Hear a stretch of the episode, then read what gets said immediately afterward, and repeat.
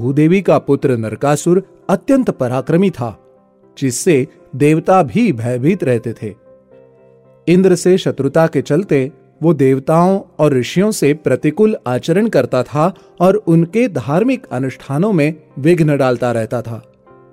भूमिपुत्र होने के कारण भौम नाम से भी जाने जाने वाले उस असुर ने एक बार हाथी का वेश धारण कर, त्वष्टा की पुत्री कशेरु का अपहरण कर अपने राज्य प्राग ज्योतिषपुर ले गया। उसने अनेक देवताओं, मनुष्यों और गंधर्वों की कन्याओं और रत्नों का अपहरण कर लिया था। इस प्रकार हरण की हुई सोलह हज़ार एक सौ स्त्रियों को वो मणिपर्वत पर बनाई हुई अलका नगरी में मूर नामक दैत्य के संरक्षण में रखता था। मूर अपने दस पुत्रों और अन्य अनेक राक्षसों के साथ प्राग ज्योतिष की रक्षा करता था। ब्रह्मदेव की तपस्या कर उसने वर प्राप्त किया कि उसका वध केवल उसकी माता की इच्छा के अनुरूप हो। इस प्रकार वर प्राप्त करने के बाद नरक और भी उन्मत्त हो गया और उसने देव माता अदिति का भी तिरस्कार किया और उनके दैवी कुंडल चुरा ले गया। नरकासुर से संतप्त होकर एक दिन देवराज इंद्र अपने दैवी वाहन ऐरावत हाथी पर आरूढ़ होकर द्वारकापुरी पधारे और श्री कृष्ण बलराम और उग्रसेन से यथोचित सत्कार ग्रहण करने के बाद बोले देव की नंदन नरक नामक एक राक्षस ब्रह्मदेव से वरदान पाकर घमंड से भर गया है।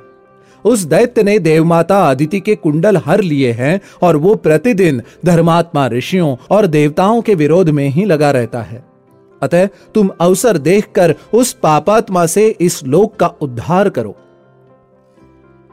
इंद्र ने अपने साथ आए विनतानंदन गरुड़ के गुणगान करते हुए कहा, आप इन अंतरिक्षचारी गरुड़ पर आरूढ़ होकर प्राग ज्योतिष जाएँ और उस पापी का संहार करें।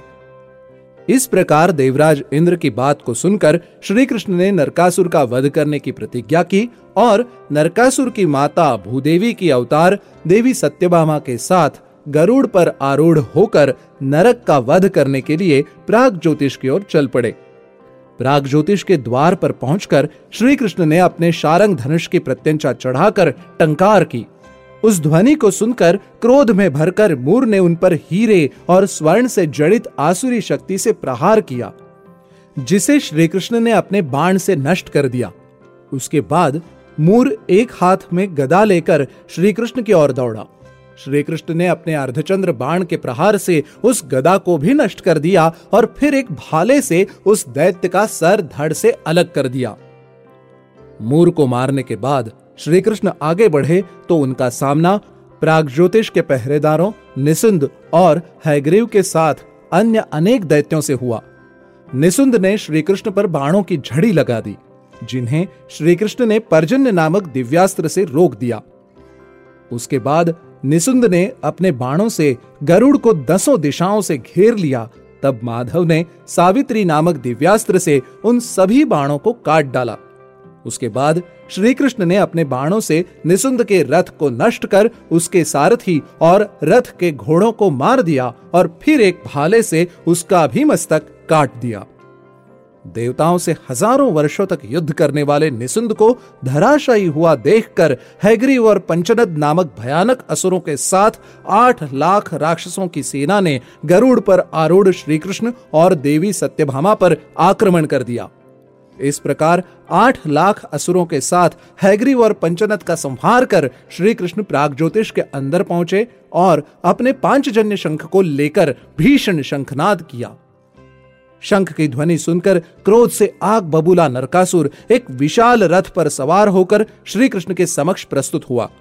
नरकासुर और उसकी सेना ने चारों ओर से श्री कृष्ण पर अपने विभिन्न अस्त्रों से प्रहार किए, जिसे देखकर श्री कृष्ण ने भी अपने शारंग धनुष को हाथ में लेकर असुर सेना में बाणों की वर्षा कर दी। श्री कृष्ण के बाणों से आहत होकर असुर सेना इधर उधर भागने लगी।